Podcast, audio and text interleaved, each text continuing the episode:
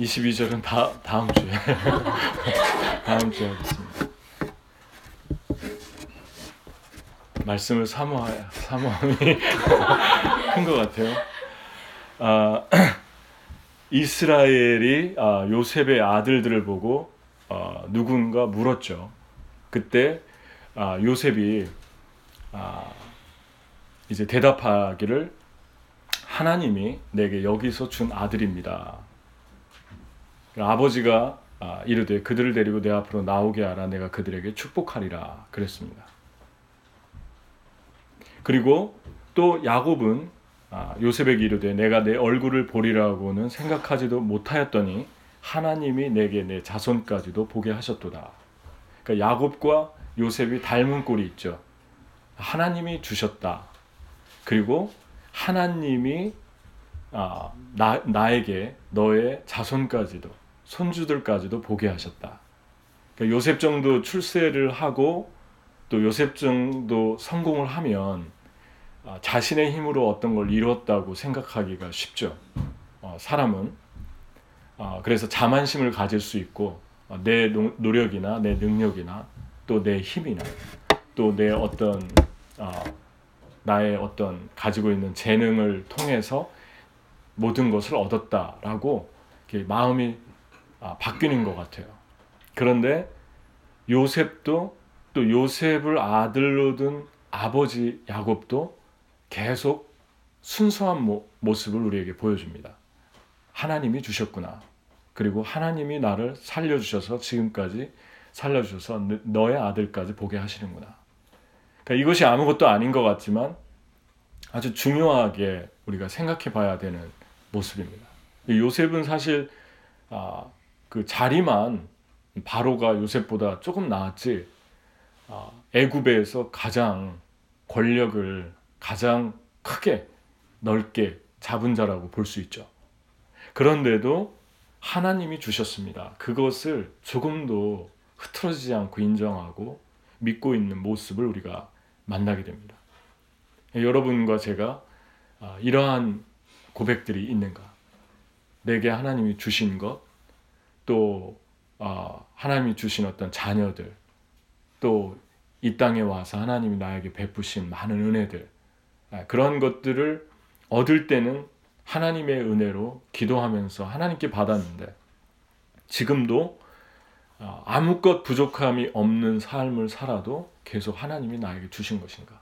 그것을 인정하는 것, 그거에 대해서 하나님이 지금 우리에게 메시지를 주시고 있는 것이죠. 네, 여러분은 여러분이 가진 모든 것들이 하나님 주신 거라고 생각하십니까? 아멘. 그런데 한 가지 요셉이 여기서 잘 보면 네, 요셉의 고정관념이 의외로 요셉처럼 열려진 사람도 고정관념이 있는 것을 우리가 만나게 됩니다. 그게 뭐냐면 아버지가 이제 무릎 사이에서 두 아들을 물러나게 하고 아, 땅에 엎드려 절하고 어, 이제 요셉이 그런 거죠. 아버지 무릎 사이에서 물러나면서 아이들을 재배치 시켰죠. 그 아이들을. 그래서 아, 오른손으로는 에브라임 손에 아, 아, 문하세 큰 아들의 손에 얹었고 왼손으로는 에브라임 손에 얹었는데 그 아버지가 다시 그 손을 바꾸죠. 바꿔서 아, 오른손 오른손은 장자 하나님의 축복 더블 블레싱을 상징하는데 그 오른손을 어, 어쩐 일인지 문하세에게 얹었고 아 에브라임에게 얹었고 그 왼손을 문하세에게 얹으니까 요셉이 그걸 보고 있다가 아버지가 눈이 어두워서 못 봐서 그러는가 보다. 그래서 다시 이렇게 손을 재배치 시켰는데 또 아버지가 그렇게 다시 하게 되죠. 그때 아, 요셉이 17절 18절에 보면 그 아버지가 오른손을 에브라임의 머리에 얹은 것을 보고 기뻐하지 아니하여 아버지의 손을 들어 에브라임의 머리에서 문하세의 머리로 옮기고자 하여 그의 아버지에게 이르되 아버지여 그리 마옵소서. 이는 장자이니 오른손을 그의 머리에 얹으소서 하였으나. 이것은 요셉이 차별을 해서 에브라임을 더 사랑해서 그렇다라기보다는 그때 관념적인 생각이라고 볼 수 있습니다. 그러니까 큰 아들에게 얻는, 얻는 거기 때문에 큰 아들을 오른손으로 상징하기 때문에 아, 더 목을 더 주는 사람으로 특별한 사람으로 사, 사, 아, 상징하는 그러한 관념적인 통상적인 생각을 가지고 있었기 때문에 그냥 그렇게 한 거예요. 근데 야곱이 이렇게 대답하죠. 19절 20절에 보면 그의 아버지가 허락하지 아니하며 이르되 나도 안다. 내 아들아 나도 안다. 그도 한 족속이 되며 그도 크게 되려니와. 문하스죠. 형이죠. 그의 아우가 그보다 큰 자가 되고 그의 자손이 여러 민족을 이루리라 하고 그날에 그들에게 축복하여 이르되 이스라엘이 너로 말미암아 축복하기를 하나님이 내게 에브라임 같고 문하세 같게 하시리라 하며 에브라임을 문하세보다 앞세웠다. 그러니까 이걸 통해서 요셉이 하나님을 인정하고 하나님의 주권 또 하나님이 모든 것들을 선물로 주셨다는 것을 인정하는 신실한 사람이었지만 요셉이 다시 한번 하나님의 성품에 대해서 배우고 자기가 만들어 놓은 상자에 갇혀 있는 모습을 보게 되죠. 그게 뭐냐면 이 사람의 생각의 고정관념이 무조건 아, 아버지의 오른손이 문하세에게 얹어져야 져야 된다라고 하는 그 자기만의 만들어 놓은 상자 그, 그, 그, 그가 살고 있었던 시대의 풍습이나 문화나 또 그들의 어떠한 관습적인 것들이 요셉 안에 그대로 자기만의 상자를 만들었다는 것입니다. 그, 그 상자 안에 생각이 아, 갇혀 있었기 때문에 하나님께서 지금 야곱을 통해서 야곱이 하는 게 아니라 하나님께서 야곱을 통해서 지금 성령의 인도를 따라 하나님의 영의 지배를 받으면서 손이 움직이고 있는데 그 사실을 인위적으로 조정하려고 했던 그러한 모습들을 우리가 발견하게 된다는 거죠. 그래서 오늘 말씀이 상자에서 나오려면이라는 제목입니다. 예수님이 제자들의 고정관념을 깬 말씀 중에 하나가 아, 마태복음 19장에 나오는데 아, 그러나 먼저 된 자로 나중되고 나중된 자로 먼저 될 것이다. 먼저 된 자는 first 그리고 나중된 자는 last를 얘기하는 거예요. 맨 꼴찌와 맨 첫 번째를 지금 비교하신 거예요. 이 말씀이 무슨 말씀인가를 보려면 문맥을 봐야 되는데 한 네 가지의 문맥을 이 말씀을 끼고 전개하고 계신데 첫 번째 문맥이 이제 제자들의 고정관념을 깨는 것입니다. 첫 번째 문맥이 부자 청년에 대한 말씀으로 시작을 했어요. 근데 부자 청년이 와가지고 영생 어떻게 얻습니까? 그러니까 예수님께서 어, 영생은 어, 계명을 지켜라. 그 계명을 살인하지 말라, 간음하지 말라, 거짓 증거하지 말라, 도적죄하지 말라, 거짓 증거하지 말라, 내 이웃을 내용같이 사랑하라.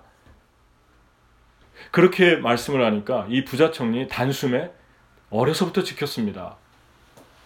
그러니 그러면은 재물을 다 팔아서 가난한 사람에게 나눠주고 나를 따르라. 그러면 너에게 상이 있을 것이다. 부자 청년이 고민하고 갔죠. 여기서 볼 수 있는 건 상급에 대한 얘기를 하고 있어요. 그러면 하늘에서 보화가 있을 것이다. 가고 났는데 예수님이 바로 이어서 부자가 천국에 들어가는 건 낙타가 바늘기로 들어가는 것보다 더 어렵다. 그렇게 얘기를 했죠. 누가 구원을 얻을 수 있겠습니까? 하니까 예수님께서 사람은 할 수 없지만 하나님은 할 수 있다. 그렇게 얘기를 했습니다. 둘째 그 문맥에 바로 이어서 나오는 말씀이 뭐냐면 베드로가 이걸 듣고 있다가 뭐 충분히 이해 가는 심리죠. 어, 우리는 다 모든 걸 버리고 쫓았는데 사실이죠. 다 버리고 쫓았는데 어, 그럼 무엇을 얻을 수 있습니까? 왜냐하면 주님이 보상에 대해서 지금 얘기를 하니까 그랬더니 예수님께서 주저없이 이렇게 대답하셨어요. 내, 또 내 이름을 위하여 집이나 형제나 자매나 부모나 자식이나 전토를 벌인 자마다 여러 배를 받고 또 영생을 상속하리라. 근데 이것을 어, 마가는 뭐라고 조금 다르게 표현을 했냐면 조금 더 구체적이에요. 마가는 네, 마가, 마가는 뭐라고 얘기했냐면 현세 있어 때를 분명하게 얘기했죠. 여기서는 때는 얘기 안 했는데 현세는 in this time 그렇게 나와 있죠. 킹 제임스 버전에. 그래서 현세 now in this time 이라고 했고 현세니까 이 지금 이 시간에 너희가 존재하는 이 땅에서 그러면서 하는 말이 형제와 현세에서 집과 형제와 자매 어머니와 자식과 전토를 백배나 받되 박해를 겸하여 받고 내세의 영생을 받지 못할 자가 없느니라. 그러니까 현세를 얘기했고 어떻게 형제 자매 어머니 자식 전토를 백배나 받을 수 있을까? 어떻게 가족은 뭐 토지는 그렇다 치더라도 가족을 어떻게 백배나 받습니까? 세상에 어머니는 하나인데 형제도 제한적인데 그래서 영적인 가족을 말하는 것입니다. 내가 너에게 가족보다 더 진한 그런 영적인 가족, 마음을 주는 그런 가족을 백배나 주겠다. 한 명의 어머니면은 백 명의 어머니가 생기는 거죠. 그러니까 내가 너에게 외롭지 않도록 아, 사실 베드로나 바울이나 제자들은 박해를 많이 받았지만 박해만 받은 건 아니거든요. 베드로가 가는 곳마다 어머니가 있었고 형제가 있었고 자매가 있었어요. 영적인. 그래서 그들은 사랑도 많이 받았어요. 베드로, 바울 이런 사람들이 너무너무 많이 사람들한테 사랑받고 존경받았습니다. 그러니까 전부 그것이 하나님이 준 보상이었다는 거예요. 마치 예수님이 온 것처럼 그들을 찾았고 그들을 대접했고 그들이 가는 땅마다 제자들이 있었고 수십 리 길을 단숨에 달려왔고 그게 전부 다 하나님의 보상이었다는 거예요. 결코 평생 동안 질질 끌고 다니면서 고생만 시키다가 나중에 영생을 줄게 그런 하나님이 아니었다는 것입니다. 이들이 그런 것들을 바라고 일한 건 아니었겠지만 그렇기 때문에 분명하게 이 세상에서의 상급을 또 얘기를 하신 거죠. 모든 것 버린 자는 내가 줄 것이다. 그 다음 세 번째는 그러나 먼저 된 자로서 나중되고 나중된 자로서 먼저 될 자가 많다. 아, 베드로가 조금 전에 얼마나 기뻤겠어요. 자기가 얘기하고 아 나도 받겠구나. 그런데 그러나 하면은 뭐 뭐죠? 역접이잖아요. 국어에서 역접. 국어 시험에 나오잖아요. 역접. 그러니까 그러나 하면은 말을 다 뒤집는 거예요. 그러나 무슨 말 하는 것입니까? 나중된 자가 먼저 되고 last예요. 그가 먼저 되고 first가 되고 first가 last가 될 것이다. 여기서 베드로가 또 충격을 받았겠죠. 아, 뒤집어질 수 있는 거구나. 그리고 나서 마지막 네 번째 나오는 비유가 이게 다 한 세트로 나오고 있는 거예요. 이 비유가. 이 주님이 하신 여러분이 아는 비유가 포도원의 비유인데 한 포도원이 주인이 있는데 그 주인이 이른 아침에 나갔다. 그래서 사람들을 시장에서 서 있어서 일거리를 찾는 사람을 데리고 와서 포도원에 집어넣었다. 그 사람들에게 한 데나리온을 약속했어요. 그리고 9시에 나가보니까 또 있더라. 데리고 왔다. 품삯 약속을 안 했어요, 이 사람들은. 그 다음에 9시에 나가, 1시에 나가는데 또 있어요. 2시, 3시 품삯을 약속하지 않고 들어왔어요. 품삯 약속한 사람은 이른 아침에 만난 사람들 뿐이에요. 그런데 1시간 퇴근 시간 남겨놓고 5시에 또 갔어요. 1시간 남았는데 데리고 왔어요. 일이 끝나서 품삯을 주는데 맨 나중에 온 사람들을 주, 준다.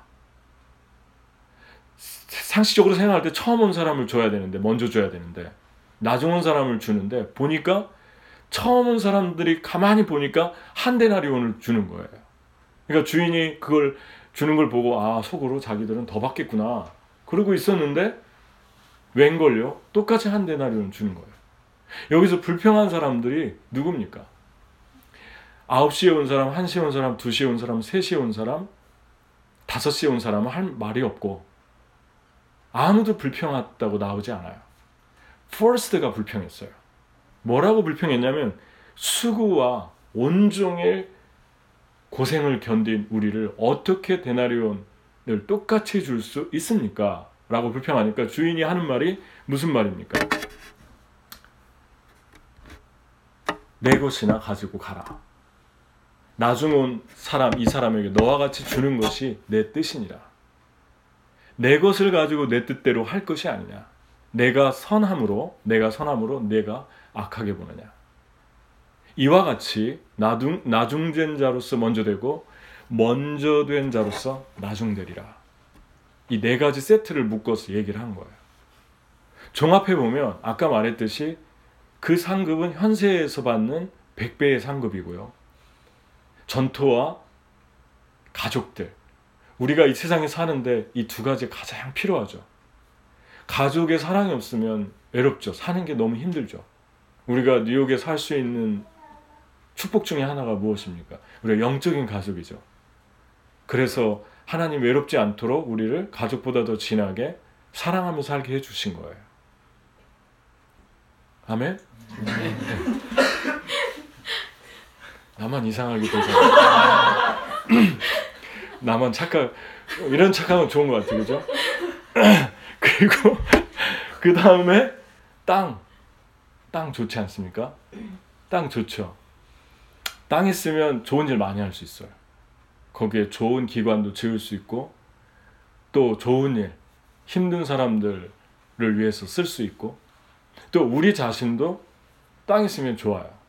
집을 질 수 있고 집은 우리가 쉴만한 대단한 집이 아니어도 우리가 쉴만한 집이 있는 건 중요해요. 만약에 집이 없다.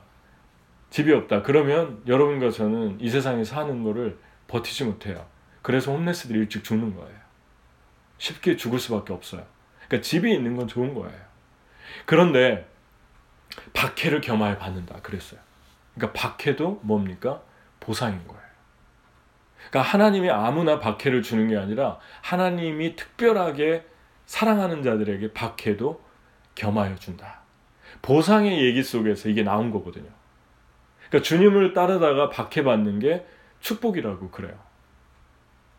근데 박해만 주는 게 축복이 아니라 영적인 가족을 주고 진실하게 사랑할 수 있는 사람들이 곁에 있다는 것은 하나님의 상급이 아니고는 상상도 못하는 일입니다. 그러니까 저도 참 감사한 것 같아요. 어디를 가도 사랑하는 사람들이 있고 세계 어디를 가도 다 있어요. 그리고 그들이 정말 마음을 다해서 사랑을 주고 정말 눈물 나는 것 같아요. 그리고 내 영혼이 프레시하게 되고 힘을 얻고 아, 그러한 것들이 하나님이 우리에게 주시는 보상이라는 거예요. 여러분도 경험하셨겠지만.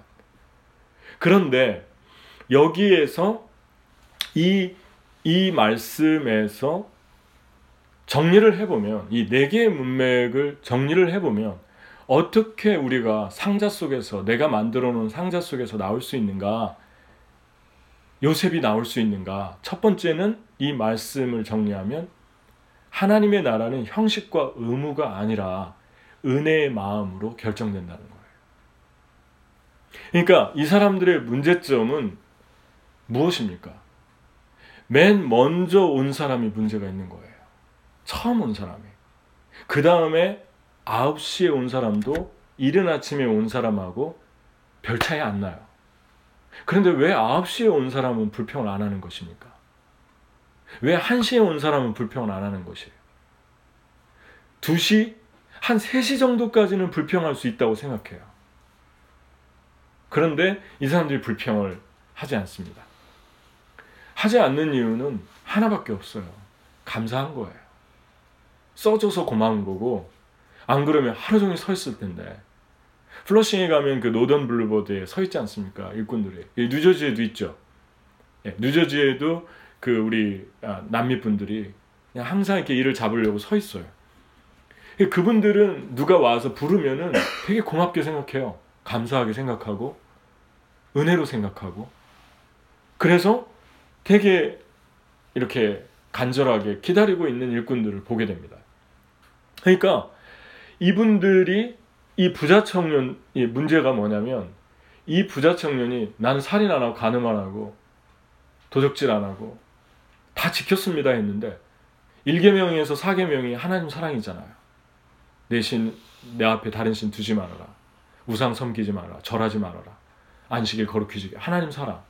살인하지 말고, 간음하지 말고, 도적질하지 말고, 거짓 증가, 이웃 사랑. 다, 당신이 자기가 사랑했다고 고백했는데 막상 다 팔아서 가난한 사람 나눠주라니까 갚버렸어요. 실패한 거예요. 그, 그 오퍼에 그 예수님의 요구에 실패한 거죠. 그건 무엇을 증명한 것입니까? 사랑이 없다는 거죠. 그럼 뭐 지금까지 뭐 하고 사는 산 것입니까? 하나님보다 돈 더 사랑한 거고 두 번째는 사람보다 자기를 더 사랑한 거거든요. 그러면 그가 했다는 거는 무엇입니까? 종교와 의무, 형식밖에는 없었다는 거예요. 사랑이 없었다는 거예요. 사랑으로 한 게 아니라 어려서부터 습관적으로 종교적으로 형식적으로 했다는 결론밖에 나지 않는 거죠. 그러니까 여기서 말하는 여기서 어, 말하는 그 핵심은 무엇이냐면 상자에서 나오려면 형식적이지 말아라. 의무적으로 하지 말아라. 의무적이고 형식적일 때는 딱 한 가지 잊어버리면은 금방 의무적이고 형식적이 되는데 은혜를 잃어버리면 그렇습니다. 주님이 나를 불러 주신 거 그것만 생각하면 누가 얼마를 받던 나하고 상관이 없는 거예요. 내 하나님의 은혜, 내 주인이 나를 불러서 써주셨고 감사하게도 한 데나리온을 줬으니까 고맙다고 생각을 해야 되는데 첫 번째 온 사람들의 문제가 무엇입니까? 탕자 형처럼 평생을 나는 이렇게 했는데 어떻게 나한테 이렇게 대할 수 있습니까? 라고 생각을 하니까 그때부터 불평이 나오는 거예요. 그 뒤에 온 사람들은 전혀 그런 반응을 보이지 않고 있잖아요. 이러면 어떻게 된다는 것입니까? 이러면 맨 꼴찌로 간다. 하나님의 은혜가 맨 꼴찌로 떨어지기 시작한다. 그러니까 점점 점점 점 주님의 은혜로부터 멀어져 가는 거예요. 하나님의 은혜로부터 멀어져 가는 거예요. 여러분 하나님의 은혜로부터 멀어져 가면 진짜 하나님의 은혜가 떨어지잖아요. 그러면은 최악의 경우 예레미야 16장 13절에 이런 말씀을 하고 있습니다. 내가 너희를 이 땅에서 쫓아내어 너희와 너희 조상들이 알지 못하던 땅에 이르게 할 것이라 우상 숭배와 형식적이고 의무적인 모습 때문에 주님이 이스라엘을 심판할 때 하신 말씀입니다. 너희가 거기서 주야로 다른 신들을 섬기리니 이는 내가 너희에게 은혜를 베풀지 아니함이라 하셨다 하라. 은혜를 주지 않으면 다른 신을 섬긴다는 거예요. 하나님을 섬긴다는 거, 하나님을 어떤 것보다 더 사랑한다는 건 은혜를 받았다는 거예요. 여러분들이 이 세상에서 대단한 것들을 여러분의 삶에 주어져도 난 하나님 없이 살 수 없습니다. 하나님 가장 사랑합니다. 난 주님이 나를 써주는 것만 해도 나는 감격입니다. 그런 마음이 있다면 은혜가 그게 은혜의 증거라는 거예요. 여러분 은혜 받으셨습니까? 음. 여러분 나는 여러분이 이 은혜에서 안 떨어지기를 바라요. 이 은혜에서 떨어지려면 하나 하면 돼요. 그게 무엇입니까? 첫째처럼 생각하는 거예요. 이른 아침에 온 사람들처럼 생각하는 거예요. 나는 맨 이른 아침에 왔다. 여러분과 저는 주님을 따르는데 정말 하나님이 나 같은 사람을 불러서 나 같은 존재에게 은혜를 주셔서 주님을 따르게 하고 예배하게 하고 섬기게 하는 거 그거 하나만으로도 감격하면서 살아갈 때 그것이 하나님에게 은혜 받은 증거라는 것입니다. 두 번째 보면 하나님의 마음은 양이 아니라 질에 있다는 것입니다.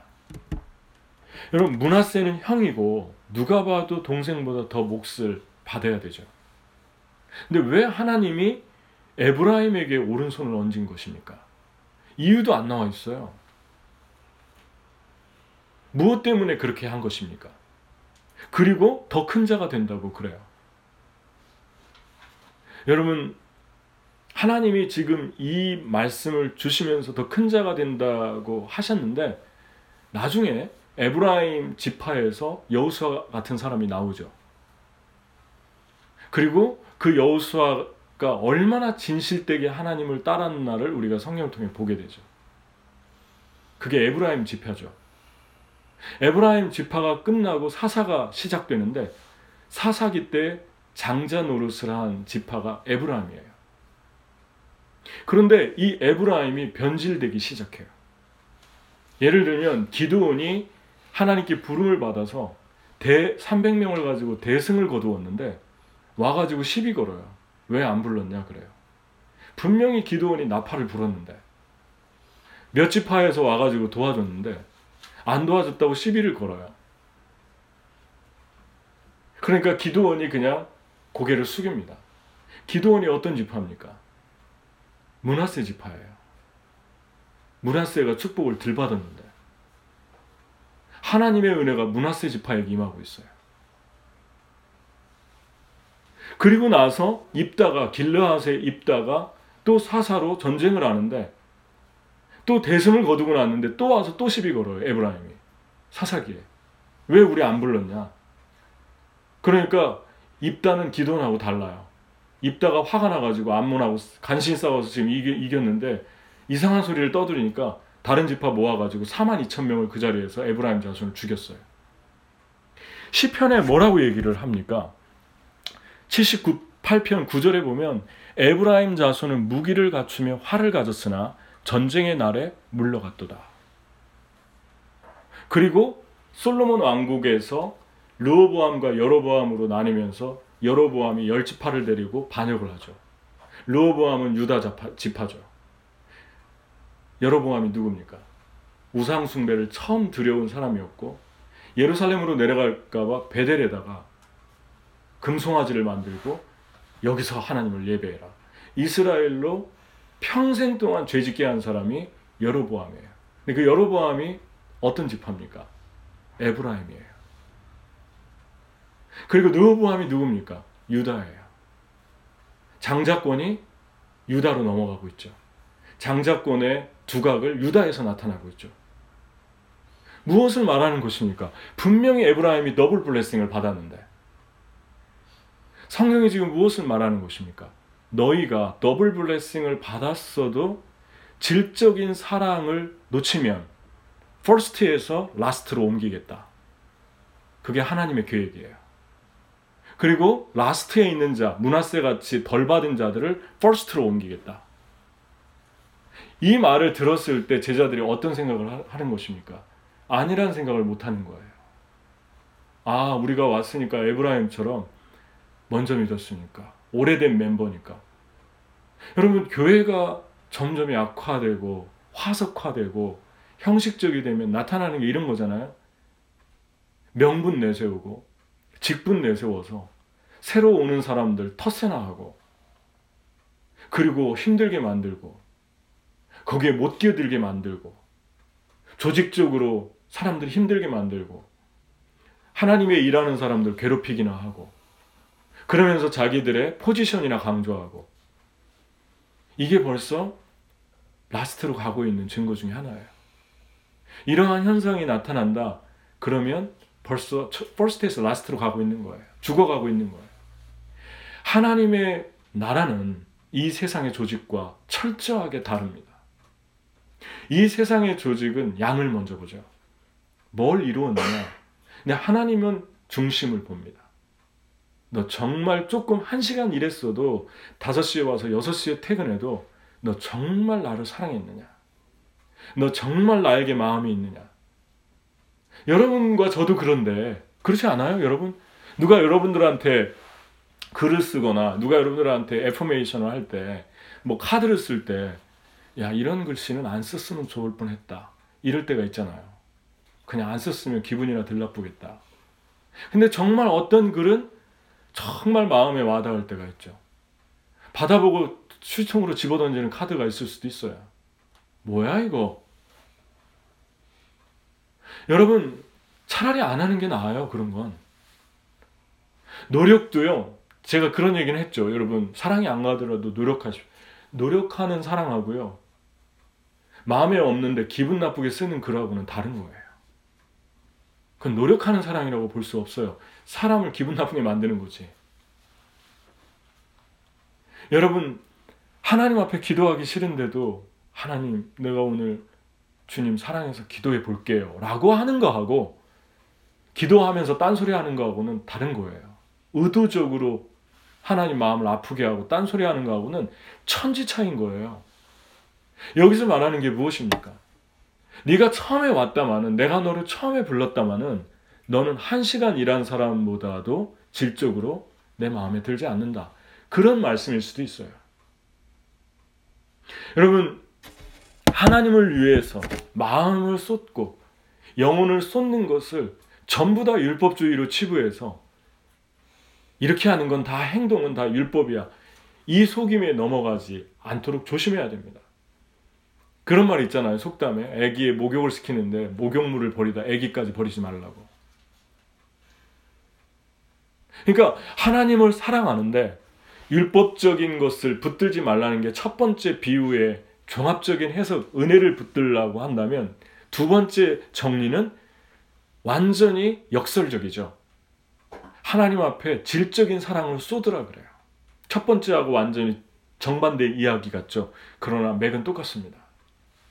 하나님의 은혜를 받으면 우리의 영혼, 우리가 이 세상에 얼마나 살지 모르지만, 얼마나 우리가 하나님을 예배하고 주님을 위해 헌신할지 모르지만, 조금을 살아도, 조금을 헌신해도 정말 마음을 쏟고 영혼을 쏟아서 주님을 사랑하고 그렇게 해라. 그게 두 번째 주시는 메시지예요.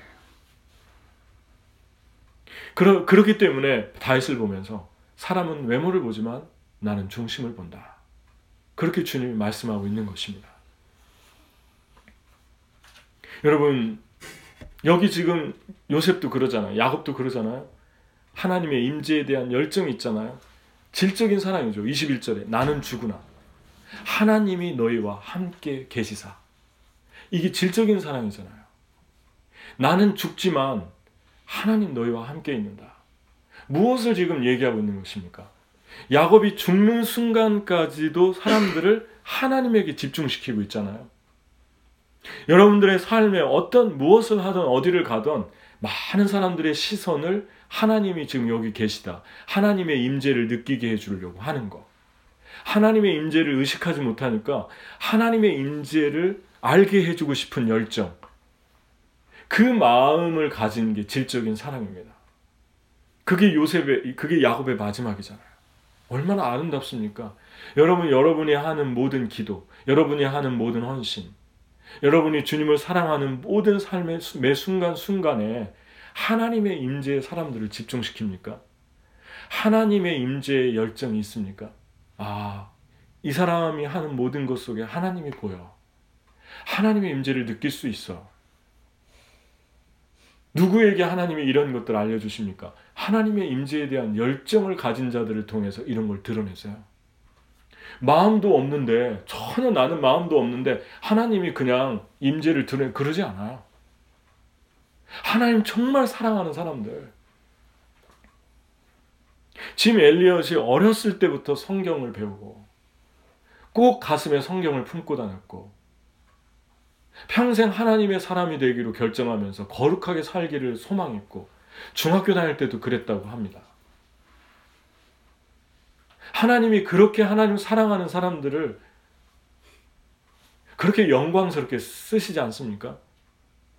이반 로버츠에 대해서 모리아산에서 웨일즈에 부흥을 가져와서 수십만 명이 몇 개월 만에 구원받았다. 이반 로버츠의 부흥 때문에. 그건 알고 있는데 이반 로버츠가 어렸을 때부터 주일학교에 다니고 이반 로버츠가 가슴에 성경을 품고 다니고 광산촌에서 벨보이를 하면서 그 엘리베이터 우아래 내려 올라, 올라가면서 전두를 한 거에 대해서는 집중하지 않을 때가 많아요. 그게 무엇을 말합니까? 나는 나를 사랑하는 자를 통해서 나 영광과 임재를 드러낼 것이다. 이것을 말씀하시고 있는 거예요. 아멘. 그러니까 첫 번째가 은혜를 붙들고 살라고 한다면 이 메시지를 통해 주시는 것은 마지막 한 시간 일한 사람과 하루 종일 일한 사람과 나는 누구에게 더 보상을 한 것입니까? 여러분 계산 잘하잖아요. 누구에게 더 보상한 것입니까? 마지막 한 시간이라고 볼 수 있죠. 조금 일하고 똑같이 받았으니까. 주인이 이 사람을 더 인정한 거죠. 이 사람의 헌신과 이 사람의 마음과 이 사람 생각. 여러분 그렇지 않습니까? 하루 종일 헛빗자루질만 할 수도 있잖아요. 빗자루 들고. 근데 한 번을 하더라도 제대로 할 수 있지 않습니까? 시간 때우지 않고 형식적으로 하지 않고 저는 여러분들이 하나님을 따를 때 이 말씀을 주목했으면 좋겠어요. 하나님의 교회는 루틴에서는 안 됩니다. 하나님의 교회는 틀에 박힌 교회가 돼서는 안 된다는 것입니다. 인간이 만들어 놓은 상자가 점점 커지고 늘어나면 안 된다는 것입니다.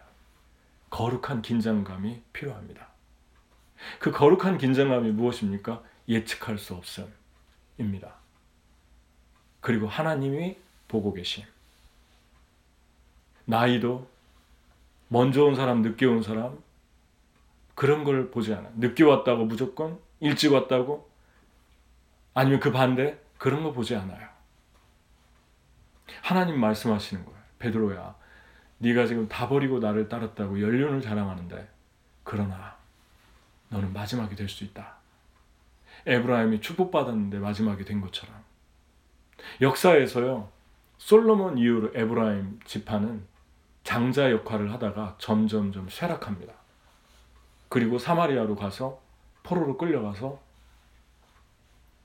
없어졌어요. 그런데 유다는 유다 지파는 계속해서 존속됩니다. 왜일까요? 물론 첫 번째 하나님 은혜고 두 번째는 하나님을 뜨겁게 사랑한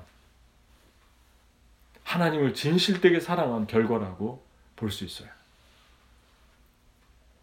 그 절정을 이룬 게 다윗입니다. 저는 여러분이 특히 북, 북쪽에서는 왕들도 거의가 다 우상 숭배를 했습니다. 유다 지파는 달랐어요. 요시아 같은 사람이 나왔고 히스기야 같은 사람이 나왔어요. 저는 여러분이 하나님을 정말 사랑하는가를 깊이 생각하기를 바라고 나는 죽으나 하나님이 너희와 함께 있다. 하나님을 남기는 사람. 또 하나는 하나님이 주신 땅에 대한 열정을 남기는 사람. 요셉에게 이르되 나는 죽으나 또 죽으나 하죠. 하나님 너와 함께 계사 너를 인도하여 너희 조상의 땅으로 돌아가게 하시려니와 하나님의 땅에 대한 열정을 부어줍니다. 이렇게 잘 사는데, 이렇게 성공했는데, 이렇게 축복을 받았는데, 하나님의 땅이 뭐 그렇게 중요합니까? 여기 살면 되지. 그런데 하나님을 사랑하는 사람들, 질적으로 하나님을 사랑하는 사람들은 아무리 좋은 환경이 주어져도 하나님 나를 통해 이루시고자 하는 그 비전, 하나님의 계획들을 단 한순간도 놓지 않는다는 것. 그래서 다시 돌아가는 그 땅이 불편해도 혹시 지금 있었던 땅보다 더 불편해도 그 땅으로 간다는 것입니다. 저는 여러분이 이 말씀을 붙들기를 바라고 여러분의 삶에서 혹시 상자 안에 갇히고 있다면 여러분이 만들어 놓은 상자 안에 갇히고 있다면 이 말씀을 붙들고 나왔으면 좋겠어요. 같이 기도하겠습니다. 이 시간에 우리 함께 하나님께 기도할 때 어, 주님께 먼저 아, 주님이 주신 모든 것이 아, 하나님의 은혜입니다. 우리 고백하면서